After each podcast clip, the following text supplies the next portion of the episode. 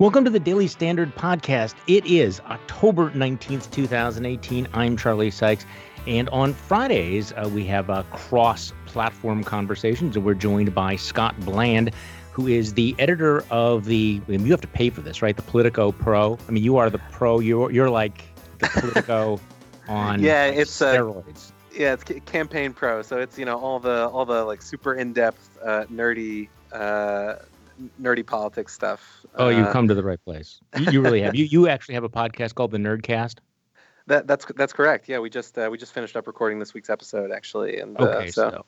We, we had a, we had a, we had a nerdy cast yesterday where we, we talked about the, the Senate races and uh, I want to talk about uh, the, the House races. We are now 18 days before the midterm elections. So Scott, you know, eh, one, one of the things that really strikes me is how radically different the narratives seem to be uh, between the Senate races, where Republicans seem to be turning the corner a little bit, and the House races, which again, you know, totally different battlefield. But give me your take on on where we're at here um, on on on the House races. It's it's so much more difficult to talk about the House races because there are so many of them, and the conditions are so localized. So I always have the suspicion that that 90% of the conventional wisdom and the talking heads just have really no idea what they're talking about.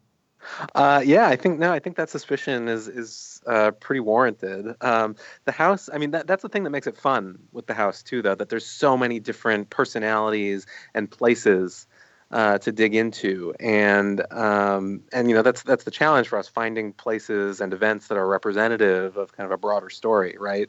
Um, as as we try and cover it. But the point you made about the two different maps is just it's right on. It's like the Senate map. It, it's like the it's like the House special elections. Uh, mm-hmm. Of the last year and a half, the Senate map is basically taking place in like a House special election landscape, in these super Republican uh, red tinted areas that nevertheless have these kind of resilient Democrats who you know have been elected and in some cases reelected before, despite all this. In the House, we've got a whole mishmash of of uh, districts going on. You've got uh, suburban Clinton districts that voted for Romney in 2012. You've got you know ex-urban and rural Trump districts that voted for Obama in in in 12, and kind of everything in between. Um, and I, the the way I see it all adding up at this point is that you know Democrats are kind of creeping toward that magic number of 23 flips that they need to net in order to get uh, control of the House back. But but they're not there yet, and there's there's a lot of kind of you know difficult terrain in front of them and a lot of surprises probably if, if the last three weeks of the election are anything like the the three weeks before that or the three months before that or the, the which they're likely that. to be right? I mean yeah. that's that's the deal. So is the the all, all of the talk about a wave um, are we still talking about a wave or are we talking about sort of a mild tropical depression? Um, or a know, cyclone or what uh, it, it it depends. A, a wave is such a a, a qualitative um, you know sub- subjective term right? It's like I, I feel like a lot of people don't even mean the same things when they're talking about a wave. 40 the, 50 60 seats. Yeah i mean that that's that's going to be tough. That's going to yeah. be tough. Um, I, I i do think takeover is more likely than not at this point but there's so there's so many variables and and you know, a lot of these districts, to the extent that things move over the next three weeks, a lot of the districts are going to move together, right? You've got national environmental stuff going on, but there there are also different places, and there's there's different stuff going on and different candidates at play, and so some districts are going to be moving hard left, and some are going to be moving to the right, and it's it's uh, it's it's tricky to figure out. But uh, you know, I, I I do think a wave is still possible, and one of the things that we've learned over the last decade of watching elections is basically that the side um, the the side that ends up losing the election, it seems like everything goes really wrong right at the end, right? Like yeah, there's no big there's break, no kinda... big big break that you didn't necessarily see coming a, a month earlier. Exactly, exactly. And so, you know, if things progress in the direction they've been progressing, and then it, it just kind of like kicks up another three three notches for for Democrats, then I think you could start getting into like 40 seat territory. But but who knows? Uh, we're we're in a situation where people are already like more on both sides are already more engaged and amped up than they usually would be for a midterm election. So how much room is there really to uh, for something like that to happen? I don't know. Well, let's talk about money because I know you're uh, you're you're into campaign money. We found out this Yeah. week that uh, that House Democratic candidates had raised a stunning one billion dollars for this particular cycle, which is really impressive for a party out of power. But um, are, are we in an era in which money is overrated? Well, I think it's I throw that with- out as a provocative comment. it's it's tricky. It's tricky with the House. I think you can overrate it, right? And we've certainly learned that money's not determinative, right? We saw that with Jon Ossoff in the 2017 special election. That was the most expensive House race ever, largely because he was raising a gazillion dollars via small donors, and he still lost, right? So we know it's not determinative. I, I do think that it, it does play some role. And we can see, you know, we were digging into the new numbers this week at Politico, and one of the things we found there are 33 House Republican incumbents who trail their opponents in cash Yeah. on hand at the end of the third quarter. And that so they have less money to spend for the last five, six weeks. And in the last decade of elections, two thirds of the incumbents in both parties who have found themselves in that position had lost. Mm. So so that's that's been kind of a pretty dire historical indicator, right? Um, now it's it's a little different this time just because there's so there's so much money uh, floating around and, and you know a lot of these Republican incumbents who were outraised still raised personal personal record amounts themselves. So every everyone's got enough to run to run viable campaigns. And that's the key think- word, right? Enough. Yes. I, I don't need to raise more than the other guy. I need to raise enough. Exactly. I think where you might see it make a difference is in some races kind of on the edge of the of the battlefield. And you know, again, especially if the environmental factors, other environmental factors are kind of pushing things one way or another on election day, but you could see let's say, you know, that that Democrats are leading by what, 8 9 points on the generic ballot now, and let's say that that holds or or maybe pushes up a little bit on on election day. You could see um, uh, folks running in, in places where uh, you know they haven't been kind of at the center of the battlefield. The party committees or the super PACs haven't been paying much attention, but because of this wave of of online fundraising and, and other stuff that's been powering these these Democratic uh, totals, you have a Democratic candidate who maybe for the first time ever in that district has been able to introduce themselves to voters, has been able to open a real field operation, the stuff that can move a race a few points, right? And when you roll that up with all the other factors of Democrats doing well generally in the election, so you know maybe that can push some people over the finish line in, in a few places. I think maybe that's where it starts to make a difference. The uh, yeah, the, the the the the question that I have, and I have a couple. I want to talk about uh, you know turnout as well, but I'm always wondering about the generic ballot in a country that is as divided as we are right now. So th- the generic ballot is going to pick up the districts where Democrats are going to get 90% of the vote. They're going to pick up the districts where Republicans are going to get 70% of, of, of the vote. In this particular race, a national generic ballot tells us what, considering that the fight for the control of the House of Representatives is going to be decided in, um, you know, a relatively small number of districts in places like, you know, Minnesota and California and and, and Pennsylvania, right? So, Mhm. what, why do we keep focusing on the generic ballot? Well, I think one of the reasons we talk about it is because it's one of the best measures we have, right? And it you you can you don't want to be making hard predictions or assumptions off that, but you can kind of look at it and say, okay, like in this range, this is about where, you know, seven, eight, nine points is about where Democrats would need it to be to be able to gain 25 seats or so, mm-hmm. right? And and what they need to flip the house. You know, if it's around 3 or 4, that's not in the range they need given the gains they need to make in all these districts. One of the nice things about tracking the 2018 midterms is that because of this broad interest in the House of Representatives and the battle to keep it for Republicans, to take it for Democrats, there's been a lot more district by district polling than we've ever seen before.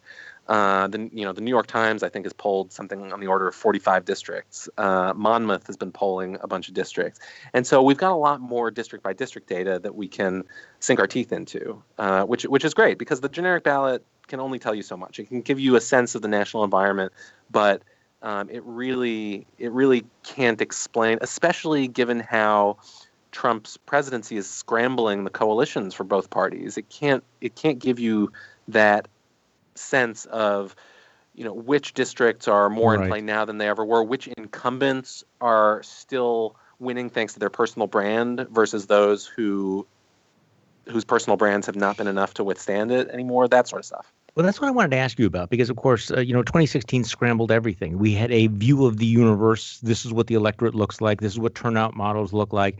And a lot of us had that view of the world completely blown up. So the question is, how fundamentally have the rules of politics, you know, shifted uh, in in a in an off-year election? You know, for example, I'm from the state of Wisconsin, where we basically have two different electorates: a general election electorate, which had tended until last time to vote Democratic, and an off-year electorate, which had tended to be much more favorable to re- Republicans.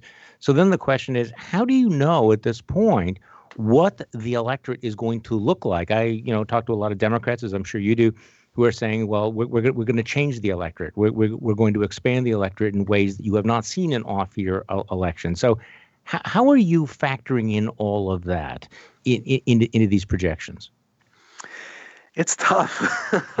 um, it's one of those things that, like, uh, it just you know, it, it, it makes me nervous. It's it's really difficult to to think through properly and and get right. I do I do think that for me, the the best way to do it, I think, is to is to try and kind of go from the ground up instead of this big national look. Now we try and look at as many districts as possible and see, you know, what what the campaigns are saying are they're, they're looking at you know what the groups involved are saying they're looking at public polling data if we've got it and that that sort of thing and just try try and get a sense uh, fr- from that of you know what we think we're going to see because the, the, these are the folks who know the most about it right they're they're literally talking to people on the ground every day. And also, one of the nice innovations I think we've seen this this year is that the, the a lot of the folks who are putting out these polls that I just mentioned, they're not just putting out one number and saying this is this is what the polls show in in this district because there's all sorts of assumptions that underlie polls. They're assuming they know who's gonna who's gonna vote, right? Which is this big question that we just learned we don't know as much about as we thought. Yeah. And and so the folks like the the Times and Monmouth and others, they're they're kind of putting out the range of scenarios, right? If if turnout looks like this, here's what the results look like. If turnout looks like this, here's what the results look like. And I think that's been a very useful. Um, and the results are often very very different based on that assumption. Absolutely, absolutely. They can range as much as eight or ten points, right? Mm-hmm. And and also, you know, by the by the way, it it it uh, helps explain uh, why uh, campaign internal polling can sometimes look so different, right? When campaigns are leaking their numbers to try and shape the narrative of a race, and Democrats say it's 10 points this way, and Republicans say it's 10 mm-hmm. points in the other direction, because those assumptions are so powerful. And and th- this is giving us a nice look, kind of through the looking glass, on that of how just how powerful those assumptions are and and so you know you can take a look if you scroll through the New York Times polling page of here's what the results would look like if turnout looks like 2014 here's if it was like 2016 here's if you're just trusting people whether they say they're going they personally plan to vote or not and kind of modeling that out which it turns out is actually not always the most reliable thing. Yeah. Um, people are not always great at, at gauging their own likelihood of, of voting. So, so um, it, it's a it's a huge mess, basically, to, to answer your question. Yeah, that's one of those questions that, that you just sort of assume that people lie about. You know, I mean, just or or, or, or, or could could lie about. Now, now, this week, of course, was the week that Donald Trump said, you know, if uh, tells the AP that if Republicans lose the House, not his fault. Don't blame me. And yet, is there any other factor out there that, that is driving this this thing other than the Trump presidency? I mean, I'm I'm I'm sure there are some, but that's the big one, right? And and one of the I, I was actually just looking the other day at at something I thought would be interesting. I wanted to look at at poll respondents who said that they have a favorable member, uh, a favorable impression, pardon me, of their Republican member of Congress, but they disapprove of Trump right? And so it's mm-hmm. not it's not a huge slice of the electorate, but these right. people are out there.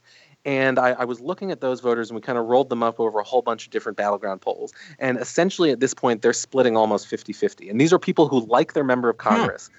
But don't like Trump, and they're splitting. It's not quite 50-50. It's it's uh, I think 48-42 with a bunch of undecideds and that's interesting. and that that's but that that's the election right? It's like these right, people right like there. their member of congress. These people like their republican member of congress but they, they're not the, as a group they are not behind them.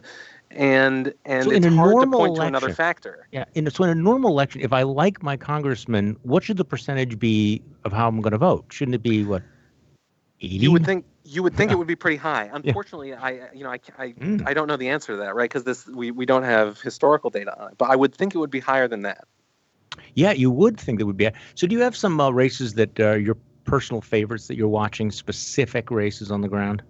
Oh yeah. I mean, oh man, how long do we have? yeah. Hey, um, what you got? So so a few that I think are really interesting are uh, uh, Republican Congressman Mike Coffman's district in Colorado. Mm-hmm. Um, this is the sixth district. It's the suburbs outside Denver. It's you know, Aurora and, and some surrounding communities. Very diverse district, uh, very uh, pretty highly educated, uh, and Coffman is like the quintessential survivor in Congress. He's faced tough challenges in 2012, 2014, 2016, won them all. And and yet, um, he he's been I think behind in pretty much every poll that's come out of of uh, that race. Uh, you know, still not a done deal, but but he's clearly he's clearly in trouble. And and I think if he does end up losing, that that demonstrates how that, that that race really demonstrates how things are shifting in some of these these suburbs that, that used to be the Republican sweet spot and and are kind of shifting now as the Trump coalition puts a little more emphasis on on rural areas. Um, I think that that's a really interesting one. Um, give me give me some, another one. This is good. Some some of the Orange County races, mm. kind of along the same lines. Mimi Walters, mm-hmm. I think, is fascinating. Mm-hmm. That's California's 45th district, um, Orange County. Uh, she this is not a district that was ever seen as a plausible battleground until Donald Trump was elected president and um, and, and, she's in in the fight of her life uh, against a and again Orange County. This is you know the the the the cradle, arguably, of the modern Republican Party, or at least the 20th century Republican Party. Um, and she's uh, tied or trailing in a lot of polls to a an Elizabeth Warren endorsed single payer healthcare in, endorsing uh, college professor uh, named Katie Porter hmm. um, who's running against her. So that I mean, that's that's just like that that's that's that's crazy. You know, if you if you uh, went to sleep in 2004 and and you know knowing Orange County politics and you and right. you woke up now like that, that that's crazy. And yet um, here we are. Are there, um, are there any Democrats anywhere in the country that are, uh, or how many Democrats are are vulnerable to to lose their seats? It, it, it seems like it seems like Republicans are on the defensive everywhere. Yeah, pretty much. The the Democratic seats, there are a handful of Democratic seats that are um, up for grabs, uh, but they're places where where folks have retired, um, and uh, for the most part, um, I, there there's one seat in in Pennsylvania, uh, Congressman Matt Cartwright, whose district went for Trump in in 2016, and he's facing a bit of a challenge. It seems like he's coming through it okay, but um, some money has poured in there. But the the real ones to watch are in Minnesota, and there are right. two Trump Democratic district in Minnesota. The the first district, which is in the south side of the state, and the and the eighth district, which is the the north uh, northeast part of the state, um, where you know if Republicans are to keep the House, um, flipping those districts will be a big part of it. Um, these are places Trump won by double digits. Um, Democratic uh, congressman retired. Uh, one of them is the, the gubernatorial nominee. That's Tim Walz out of the 1st mm-hmm. district. And it seems like Democrats have more of a shot of potentially holding that. Um, but Congressman Rick Nolan, um, who's an interesting character, he was a, a, Watergate baby and then kind of disappeared from public life for a while and then ran again in, in 2012 and is now retiring again. Um, and but but so he's he left that seat open and, and Republicans have the edge to flip that. And so that's uh, um, you know it's it's only a couple seats. Uh, and there's a, cu- a couple mm-hmm. in Nevada that are, are pretty close too that are also open seats. But those two Minnesota seats, you know, if, if Republicans can pad their margin by, by just a little bit, maybe the, that that could potentially have a big impact on election night. Are, are, there, are there some seats, and I, I have a couple in, in mind here, uh, where, where the, the, the Democrats you know, could have had a pickup, but maybe you're you know leaving it on the uh, you know leaving it on the uh, leaving on the, uh, on the on the playing field. I'm thinking of uh, one that I read about. I think it was in Nebraska where uh, you had a vulnerable Republican, but the Democrats nominated somebody who is probably too left for the district.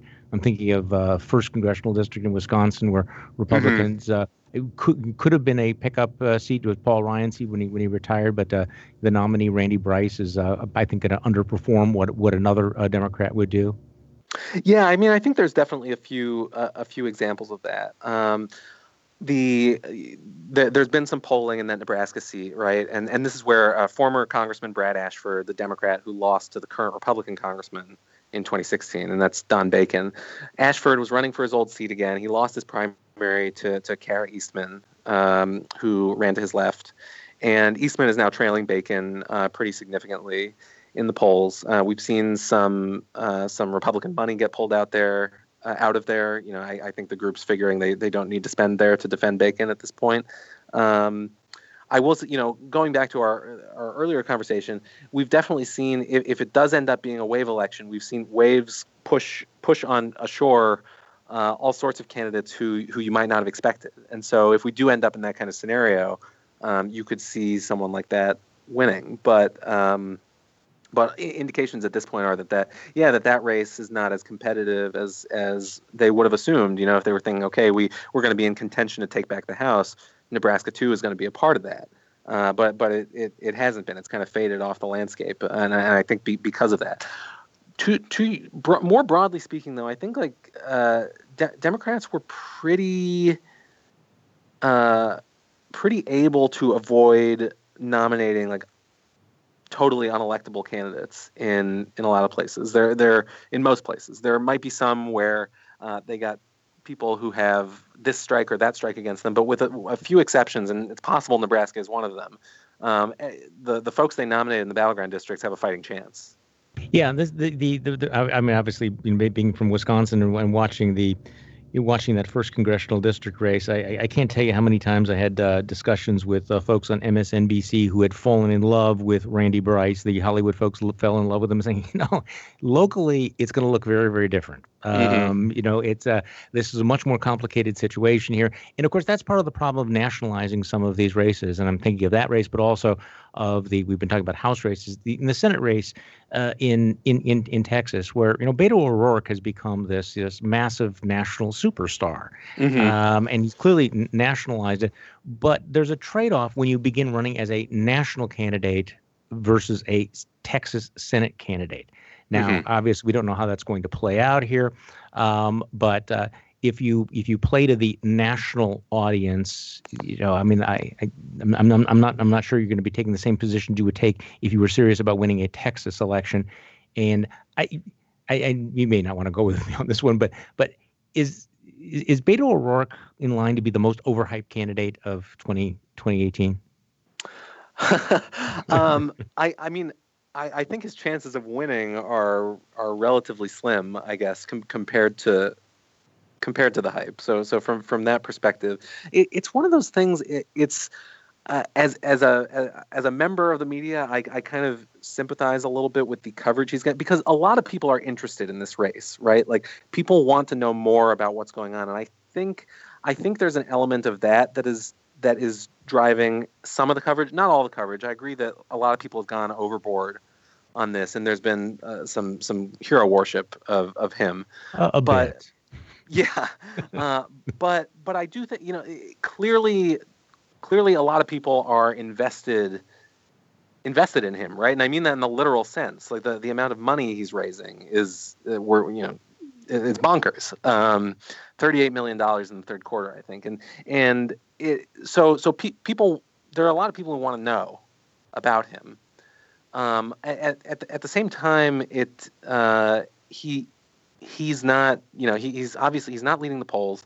He's not. If he did win, would it be the most surprising thing that's happened in the last two years? I don't think so. Um, that's a question I ask myself. It would be pretty remarkable. I mean, if he if he if he, if he if he wins down there, I mean, he's got to be on the short list for for 2020. And uh, I, I do think there's almost a little bit like looking past the game to to all of that. But but it, but if he loses, uh, won't Democrats be doing a little bit of second guessing? You know, all of the attention that uh, was lavished on him, all of the money that might have gone to more competitive races. Although I don't know of many races that are that you would describe as uh, underfunded. Right. I think that, that that's the thing with with the money. Like I I honestly I I think that to to the extent you know he, he's not he's not raising this money from from donors who are who have because they've given to him they're not giving to others. He he prompted these these donors to give to him. I I I don't think this is money that that I don't think that thirty-eight million dollars was like available for someone to take. And right, he, right. You know what I mean? And yeah, he no, kind of swept I, in and grabbed it. Yeah, one one just the thing that I'm, I'm I'm slightly obsessed with today is uh, is this story, and it's a little maybe a little bit off topic. No, it's not. But was talking about the congressional races. Congressman Steve King from from Iowa is is in the is in the news again for uh, for some reason getting involved in Toronto mayoral politics by endorsing a white nationalist named Faith Goldy, who is mean, when you say white nationalist, maybe that's uh, you know lost some of its its its cachet because I mean she's she flirts with neo Nazis. She goes on the Daily Stormer. She says the 14 words. I mean, this is not a close call. And yet, Steve King has been kind of a kingmaker in uh, in, in, Iowa. He's uh, he's been a leader of the sort of the extreme Trumpian wing on, on, on immigration. And right before we started this podcast, I was going around and looking at how how this was uh, was playing in the media, and maybe it's a sign of the times that this doesn't seem to be getting a lot of attention because I can remember an era, um, you know, back in 2006 or some of these other off-year elections where one bad actor becomes a national issue. You know, mm-hmm. one bad, you know, behaving Republican congressman becomes a problem for Republicans all around the country. And I don't sense that that has happened yet. I do think that it's going to be a problem. But give me some sense about you know the the Steve Kings of the world. Yeah, I think they're. Uh, well, I, I, I think part of it is that when when you've seen kind of one Republican bad actor become, or Democrat for that matter, become a problem for other members of their party in past elections, for the most part, I kind of it tied together a you know a, a broader campaign narrative that that the opposing party thought was useful. And so I'm thinking about 2006, right? You had scandal after scandal in in the House, whether it's lobbyists or the congressional pages or um, what have you, and it just it kind of tied together this out of control narrative. In in 2016, I feel like Repu- uh, Democrats tried to tie a lot of that stuff together with King and with others with Donald Trump and Trump's rhetoric about women and a whole bunch of other things, and it didn't work. Um, and I think that they're pretty gun shy about going down that road that, again. That that's interesting because I, I don't disagree with you here, but it shows how the window of acceptable behavior has now shifted. Yes. That that that now, you know, a few years ago, you, you, basically have a prominent Republican congressman who was engaging in this kind of rhetoric. It would have become a huge issue, but people are kind of like shrugging their shoulders now and saying, okay, well, you know, look, you know, after what Donald Trump said back in 2016, you know, about the Muslim ban and Mexican rapists and everything, and we tried that, it didn't work. We're not going to go down that road anymore, which mm-hmm. is really, again, kind of a so um, you know an indication of the way the norms of American politics have have shifted yeah. shift. Um, in in Wisconsin, and I keep coming back to this because, eh, you know, as, as, as we've been discussing, unless you've been on the ground or, or, close to a race, I think it's hard to have a really you know solid opinion. I don't sense. I don't know how you, you're looking at this from your point of view, but I don't sense that any of the congressional seats are going to flip, and I don't know that any of them are going to be close to flipping, including the the one district that would look on paper that would be the most vulnerable, which would be Glenn Grothman's district, mm-hmm. which includes some of the suburban areas around uh, Milwaukee, but also uh, rural kind of uh, Trump country. And I, I just don't sense, and in and the, in that particular case, the Democrats have uh, have recruited a quality candidate who is uh, who is well funded and running a very very good campaign. Uh, but again, guys like Glenn Grothman are just he's a very very good retail politician, and so you have that sort of those X factors that that it's not just the way the, the the electorate looks or the demographic looks, but but you actually have a politician who is a very very very good politician who is running a very very good campaign, and that actually matters. And what's interesting is that Glenn is extremely conservative and has gone, you know, much Trumpier than I would have liked him to go. But the campaign he's running is kind of a kinder and gentler uh, Republican congressman who goes out of his way to help disabled people, does not mention, you know, is not, you know, pounding on, on immigration, at least not the ads that I, I've heard. And he's one of these guys who is quite literally everywhere. And that's mm-hmm. one of the questions I always ask is, is this an incumbent who has become out of touch, you know, is out of touch with his district, has become complacent, has become lazy?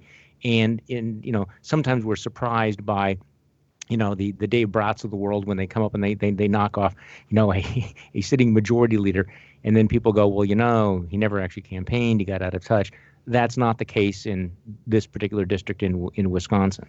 Uh huh. And it's it's interesting that you mentioned Brat. We were just talking about him on on the Nerdcast on our podcast a, a couple weeks ago. As um, this is you know not someone who uh, certainly in the halls of Congress like has made any uh, attempt to to sand down the sharp edges, right?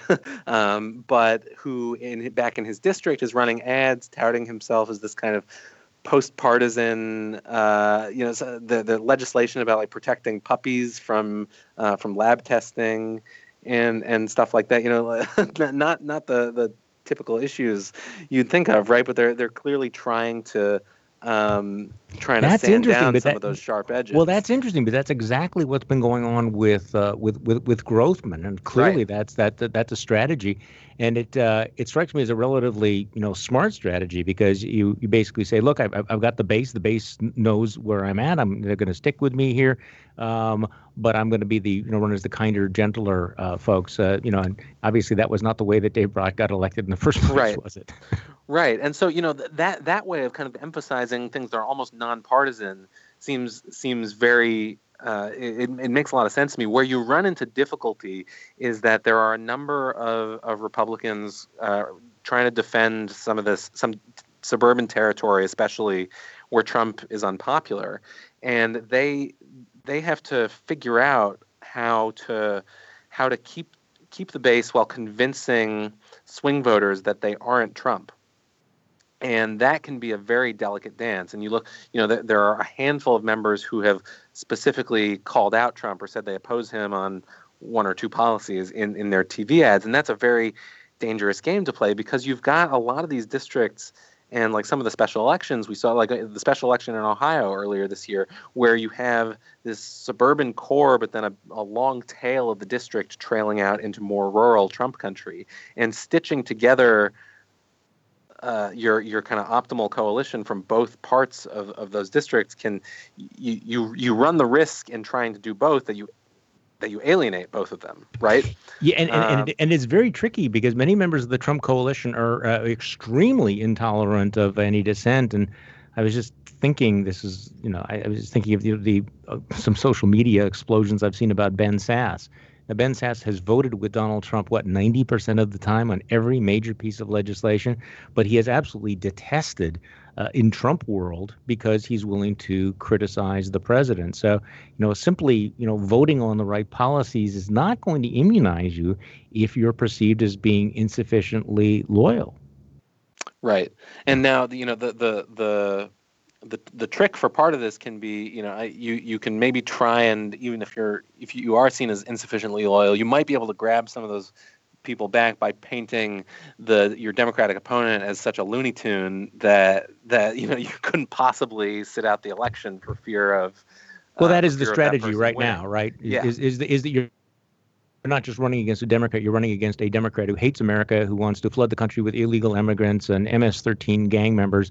Um, and I mean that that is sort of the that is sort of the the the entire playbook right now, which is that the other guy is just too scary and too risky, right? Yeah, you, you, you may not, not you may not like me, but this this is this guy is really out there. Yeah, it's uh, no, it's it's not subtle. It's um, that's that's that's the game plan. Um, and you know, actually taking us back earlier to um, to what we were talking about about how money does and doesn't matter. Um, I think that this is an area where all that money that Democrats are raising affected the campaign in an interesting way. The Congressional Leadership Fund, the big uh, uh, Republican House super PAC, went up on TV very early in a lot of these districts trying to make a bet that it's like, hey, we can hit these Democratic candidates early and try and knock them out of the game and just uh, make them unacceptable to voters.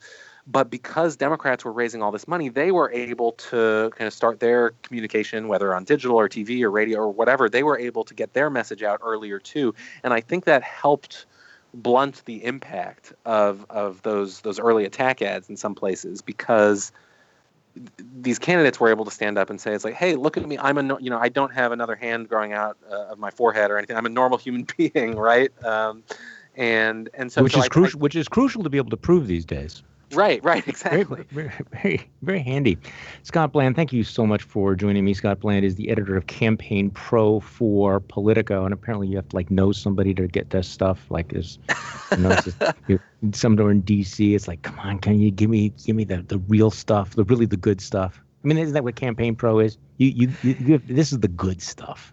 Yeah, well, you know what what we do, and and and by by by by this point in the election cycle, I I, I think um, everyone's kind of keyed in on this, but we we try and starting back in 2017 try and and focus on the data points that we think are matter to like people building up these campaigns you know where where people are positioning themselves in primaries who these candidates are um, what kind of money they're raising. Following the money is a big big deal for us and trying to kind of track that all the way through. And it just it's i um, it's an I, I think it's a really interesting way of of, uh, of looking at things, and we get to kind of get this ground up perspective as opposed to kind of trying to have this like you know top of the watchtower view down um, to try and figure out what's going on and how to make sense of it. Well, Scott, and, thank you very. I, I appreciate it very much, and thank you for listening to the Daily Standard podcast. I'm Charlie Sykes. We'll be back on Monday. and We will do this all over again.